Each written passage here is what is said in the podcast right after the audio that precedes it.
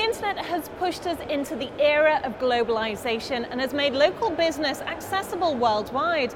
However, connectivity is still an issue in certain places, making them less competitive on the world stage. This is an issue many organizations are trying to correct. Antonio Garcia Zaballos of the Inter-American Development Bank joins me now to discuss. According to a 2011 ruling by the United Nations, broadband internet is a fundamental human right. What do you make of this and how are you responding? Technology and mobile is, uh, you know, is key for development and the, the best proof is that the Sustainable Development Goals that were approved in September last year, 12 out of those 15 are explicitly devoted to technology and, and ICT. So the bank is fully committed. For instance, we are working now in two different projects, one in Nicaragua, another one in, in Peru, rural location areas where the thinking about the deployment of optical fiber is complicated.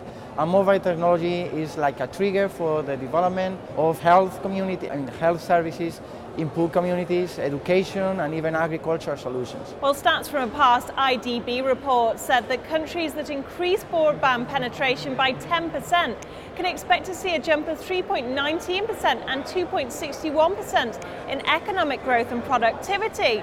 Are these still the figures we're looking at? Technology and uh, mobile and broadband is having a clear impact on economic growth. More and more governments are looking at that, are putting this topic in the top of the agenda, and multilaterals and particularly IDB is really taking a lot of actions and, and care about that. So, with mobile gaining traction worldwide, how do you see this impacting development and shaping the future? You know, when we are talking about development and when we are talking about developing countries, it is impossible not to take into consideration digital agenda and how mobile technology eventually could be part of it. Development of national broadband plan or development of a digital strategy must have as the core of the agenda the usage of uh, mobile technology. And how do you see the future of telecommunications? The future of telecommunications definitely is going through Internet of Things, is looking at uh, how to protect critical infrastructure and keep a lot of attention to cybersecurity. There is an increasing usage of uh, technology, there is an increasing traffic across the different type of services and applications,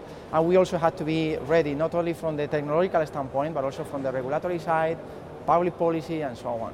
And finally, what's the trend shaping the industry, would you say? The industry is changing in the sense that there are more and more measuring of uh, companies, and at the same time, you know, the final users are changing the way in which they are using those devices. For instance, in a region like Latin America, there are huge amount of countries that are very much active in terms of use of social network.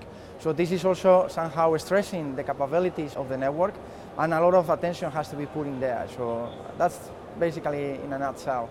Thanks for watching. For more videos from our new economy, please subscribe.